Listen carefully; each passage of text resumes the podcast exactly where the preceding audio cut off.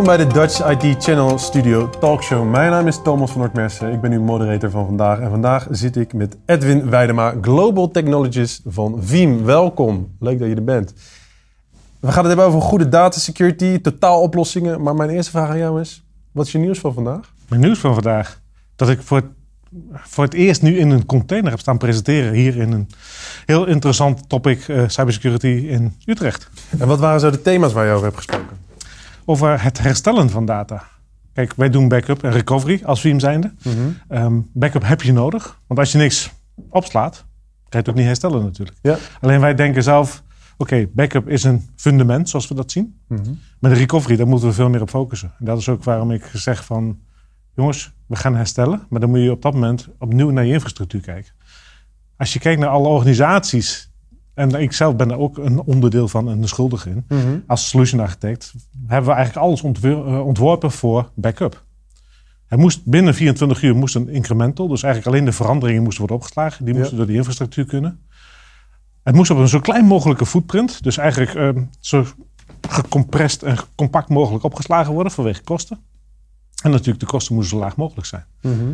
Alleen dat betekent wel dat op het moment dat je wordt aangevallen, je moet alles herstellen, Oh, wacht even. We hebben net alles ingericht alleen voor de backup.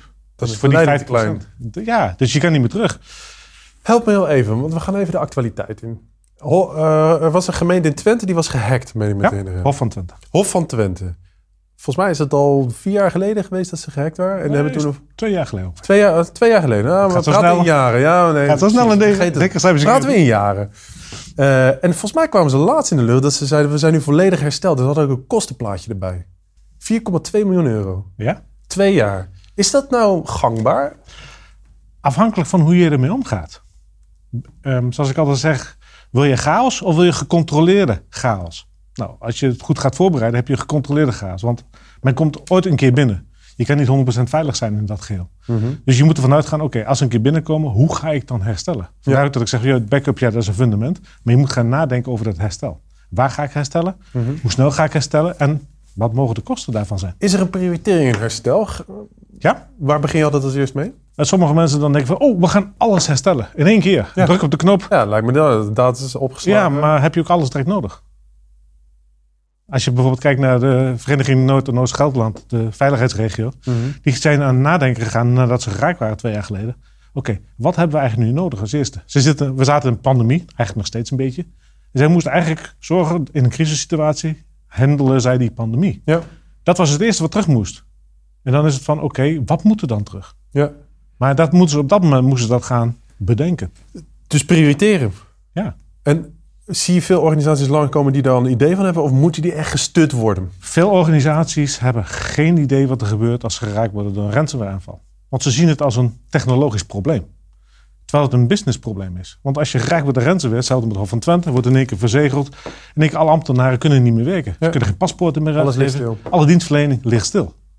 Dus je moet ook vanuit die gang van zaken moet je gaan nadenken. Oké, als bedrijf, als organisatie komen wij stil te liggen.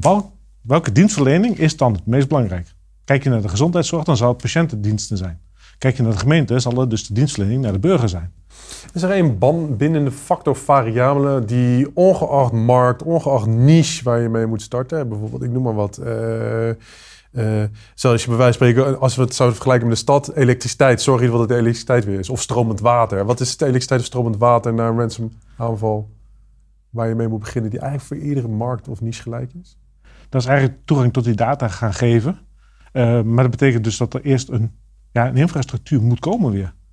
Want je moet ervan uitgaan, jouw infrastructuur, je meldt dat. Er komt op dat moment zeg maar, eh, de politie erbij. Mm ze gaan onderzoek plegen. Dan komt er een linkje om jouw datacenter heen. Of eigenlijk om jouw dataset. Mhm. Die mag je niet meer aankomen.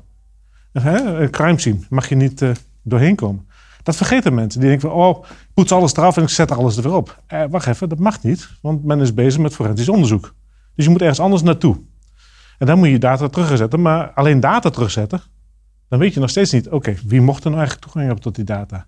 Um, wie waren verantwoordelijk voor bepaalde gedeeltes in de data? Dus je moet dus klassificeren, oké, wat is mijn meest belangrijke data? Voor welke processen zijn er dan?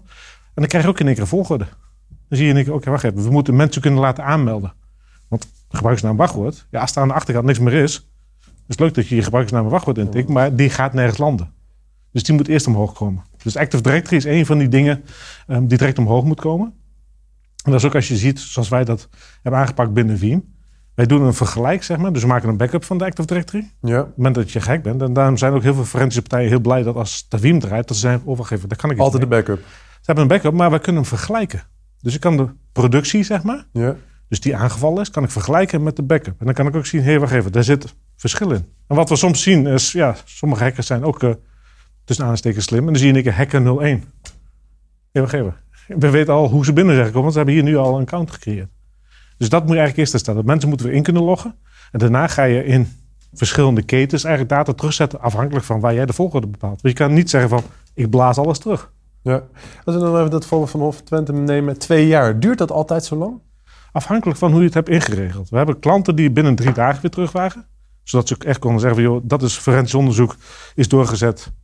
Daar is de FBI naar aan het kijken. En waren dat al klanten die ook met jullie al vooraf hadden bekeken? Oké, dus, dus die voorbereiding gaat bepalend zijn in de snelheid van herstel. Ja, daarom zeg ik, je moet eigenlijk naar een gecontroleerde, geplande chaos in plaats van op geluk. Creëren jullie die als team met jullie klanten? Gaan jullie testen? Trials?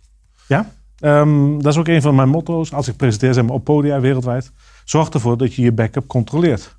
Want waarom neem je anders een backup? Als je geen idee hebt wat het effect is. Als je maar is dit een boodschap waar je altijd glazige kijkers hebt die zeggen van ja, uh, leuk. Uh, of zie je ja, nee, klopt, hebben we al gedaan. Nou, je krijgt beide. En dan zijn er ook nog de vraagtekens tussen van ja, maar hoe dan? En dat is in feite wat we doen, is we brengen een virtuele machine weer op in een, zeg maar, een zandbak of een bubbel. Ja. En die bubbel is afgeschermd. Dus daar kan eigenlijk niemand in of uit. Daar kunnen we op dat moment erin zetten, kunnen we controleren. Dan gaan we controleren van oké, die herstelactie, die draait. Uh, kan ik de applicatie benaderen? Dus niet alleen die machine. Ik kan een ping sturen en ja, hij geeft een reply, maar meestal staat er een firewall aan. En dan zegt die firewall, is leuk dat jij iets wil, van mij, maar ik zeg maar niks. En dan krijg je eigenlijk dus het verhaal dat ik eigenlijk wil zien van oké, die applicatie die erop staat, werkt die? En dat, dat testen wij. Dan weten we ook zeker van oké, deze backup is geslaagd. Krijg je een rapport van, kan je op dat moment ook rustig gaan slapen. Ja. Ik kan me voorstellen uh, in, in de aanloop van dit soort ontwikkelingen uh, dat er ook veel geregistreerd wordt. Dat je gaat werken met draaiboeken uh, om, om de, de zaken te kunnen registreren, welke stappen ermee doen. Zo'n actiedraaiboek, dat is dus een succesfactor. Is, daar, is daar één standaard draaiboek voor nodig of is het allemaal maatwerk? Beide. Ja, is natuurlijk het antwoord in depends. Um, Wat zie je het meest op dit moment? Um, men probeert het af met een standaard. En dan kom je er later achter in de testen dat toch een bepaald stukje uh, maatwerk nodig is. Waarom? Elk bedrijf is anders. Hoe ze werken, hoe ze werken uh, in, in, processen, zeg maar, hoe mensen met elkaar communiceren, is net iets anders dan bij de buurman. Ondanks dat ze bijvoorbeeld allebei in healthcare, dus in, in de gezondheidszorg zitten. Ja. Zien we toch verschillen hoe ze werken. Ja. Hey, en, en over praten we over werken. Uh, werken jullie veel part met partners uh, op dit soort... Wij werken altijd alleen maar met partners. Wat zijn zeg maar, de partners die op dit moment uh, jullie versterken met de, de oplossingen die jullie bieden? Waar, welke richting zijn jullie nu aan het koersen? Hoe bedoel je die? Nou, met andere woorden, je ziet uitdagingen in de markt. Er zijn ontwikkelingen. Mhm. Ehm, elke keer verversen de type aanvallen, de type manieren. Ja, klopt. En elke keer moet je daar eigenlijk ook op aanpassen. Je moet eigenlijk heel hybride werken. Ja. Uh, wat zie je op dit moment op je afkomen en welke partners zoek je erbij om die oplossingen te bieden? Ja, we hebben daar eigenlijk verschillende partners in. Dus partners zeg maar, die uh, onze software verkopen met een stukje dienstverlening eraan. We hebben daar ook service providers in, die dus eigenlijk die dienstverlening als een service bieden naar klanten. En we hebben ook nog partners die dan een extra stap verder doen. Dat zijn zeg maar service partners. Die dan ook nog kijken naar bijvoorbeeld zo'n disaster recovery plan. Oké, okay, jullie hebben een standaard. Dit is jullie infrastructuur. Wat is eigenlijk daar de delta in? Wat is, welk gat zit daarin? Ja. En die helpen ze daarbij. En dat noemen wij dan, uh, zeg maar, Veeam, uh, Veeam Accredited Service Partners, VASP. een soort keurmerk eigenlijk. Dat is een soort keurmerk, ja. Dat is eigenlijk een beetje alle het keurmerk voor uh, inbraken en dergelijke. Proberen wij ook juist bedrijven die gespecialiseerd zijn in Veeam, in installaties, maar ook helpen bij bijvoorbeeld een aanval. Mm -hmm. Moet je weten van, ja, oké, we hebben nog een backup, de rest is verloren gegaan. Hoe kunnen we terugkomen? Ja. En te voorkomen dat dus een rode knop wordt ingedrukt en we gaan alles terugblazen. Ja. Dan krijg je alles terug in een willekeurige volgorde. En dan denk je van ja, is leuk, maar ik heb er niks aan. Als we het hebben over security, over ransomware of aanvallen. Terugkerend thema met dit soort gesprekken is altijd bewustzijn. Ja? Ben je bewust van uh, wat er mogelijk is? Ben je bewust van je infrastructuur? Uh, Waarom denk je dat op dit moment grote partijen of veel partijen nog niet bewust zijn? En wat kan daar veranderingen brengen? Um, is dat het gewoon het ervaren? Ja. Of hebben we als maatschappij een andere taak? Nou, dat is een beetje hoe wij leren als mens zijn. Wanneer leer je? Als iets verkeerd gaat. Als het goed gaat, dan denk je, ja, prima, dan ben je weer vergeten. Op het moment dat het misgaat en je stapt op de ladder en je stapt een keer mis... En je lazert van de ladder Lazert zeg maar drie meter naar beneden. Dan denk je van, moet ik misschien volgende keer toch anders doen? Dat is eigenlijk hetzelfde in het hele cybersecurity verhaal. Totdat men geraakt is, zeg maar, heeft men zoiets, wow, het zal ons niet overkomen. accepteer jij dat? Nee, um, wat ik ook eigenlijk aangeef is... Want jij zei net aan het begin van het gesprek... ik sta in een container en ik vertel het verhaal... en dan zie je, nou ja, ik weet niet hoeveel mensen in een container passen tegenwoordig. Maar... Niet zo heel veel, maar het was ook een intiem gesprek, laten we het zo zeggen. Oké. nee, wat ik daar ook in aangeef is van... ik ga naar de mensen toe, ook naar, naar, uh, naar C-level, zeg maar... naar de directeur van, joh, je hebt een brandverzekering. Hmm. Waarom heb je een brandverzekering genomen? Waarom heb jij een bedrijfshulpverlening? Gedeeltelijk zullen ze zeggen, ja, dat moet vanwege de wet. Ja. Maar aan de andere kant hebben ze, ja, nee, maar ik wil mijn mensen beschermen. Op een gegeven moment. Nu komen we ergens. Hm. Dus je moet bepaalde acties doen. En dat is eigenlijk ook voor uh, digitaal. Er zijn maar weinig bedrijven. Vanochtend dus tijdens dat containergesprek wel iemand getroffen die een digitale bedrijfshulpverlening heeft. Hoe ziet het eruit, een digitale bedrijfshulpverlening? Nou, als je gewoon een bedrijfsverlening hebt die zorgen voor zeg maar, uh, dat het pand zeg maar, leeg wordt gestroomd. Zorgen dat ze weten hoe je mensen reanimeert, ja. aan, communicatie. Hey, daar hebben eigenlijk alle componenten. Crisisorganisatie, ze weten wat ze moeten doen. Ze communiceren met elkaar en ze zorgen ervoor dat eigenlijk de organisatie en de mensen binnen de organisatie veilig worden. Digitale bedrijfshulpverlening zal hetzelfde moeten zijn. Dus je moet weten, oké, wacht even, wat is interessant? Wie gaat communiceren? Stel dat jij een telefoontje binnenkrijgt van een nieuwsblad, zender of wat dan ook. Van, goh joh, eh, zijn jullie misschien gehackt? En de secretaresse of de telefonist zegt, ja, ik heb hier ook zo'n mooi rood scherm staan is nou denk ik niet helemaal de, de manier om hem op te pakken. Want op dat moment weet ook de hacker dat hij succes heeft. En gaat ook zijn prijs bepalen aan de hand van de aandacht die hij krijgt. Uh, ja, dus hoe meer de aandacht, hoe hoger de ding is, hoe moeilijker eigenlijk een onderhandeling gaat worden. Als het een onderhandeling gaat worden. Als je volledig kan herstellen, kan je denken, ja, dat is leuk. Maar dan wil je eigenlijk ook zo lang mogelijk die tijd als een stuk uh, stilte hebben. Waarom? Die hacker moet niet duidelijk zijn dat jij al bezig bent om iets te Hoe minder informatie naar buiten komt waar de hacker mee aan de slag kan, hoe beter het herstelproces geldt en hoe meer sneller achter de knoppen oplossingen kunnen worden gegeven. En op het moment dat je dat zeg maar dus voor elkaar hebt en je hebt alles weer onder controle, dan kan je rustig ook met de buitenwereld gaan communiceren van jongens, we hebben het onder controle. Ja, we zijn gehackt. Want dat geeft ook rust voor de mensen eromheen. Want die zien toch wel dat de dienstverlening bijvoorbeeld verstoord is. Maar dan praat je eigenlijk dus over bewustwording, zowel fysiek als online. Surfen jullie daar allebei in op de beide vlakken? Dus zowel bij wij spreken de receptionist die wordt meegenomen en wordt geprept van luister, als je wordt gebeld door de pers, tot en met aan de achterkant de backups en die vergelijken met elkaar. Dat is zeg maar wat wij dus ook delen met partners en ook partners die die ervaring hebben, die dat weer delen met het publiek. Daarom sta ik ook op het podium om zeg maar die ervaringen te delen van alles wat zeg maar, missen ze gaan bij andere organisaties, hebben anderen zoiets van: hé, hey, wacht even, dat kan bij ons ook gebeuren. Hoe gaan we daarmee om? Ga ik afsluiten met de hoofdvraag. Wat is de meest impactvolle ervaring in de afgelopen tijd van jouw carrière geweest die je nog steeds bijstaat en die je vandaag met ons kan delen?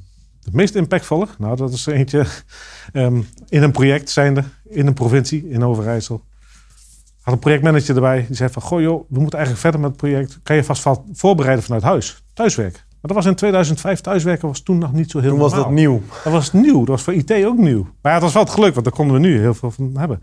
Wat daar gebeurde was, goh, ik maak even wat documentatie om het Windows-domein naar een volgend level te trekken. Maar ik zou alleen maar voorbereiden, want ik moest een change inschieten en daarna kon het pas gedaan worden. Dus ik ben bezig, doe een toetscombinatie en dat is net een andere toetscombinatie dan je, dat je zou verwachten. Mhm. En is welkom bij het nieuwe domein.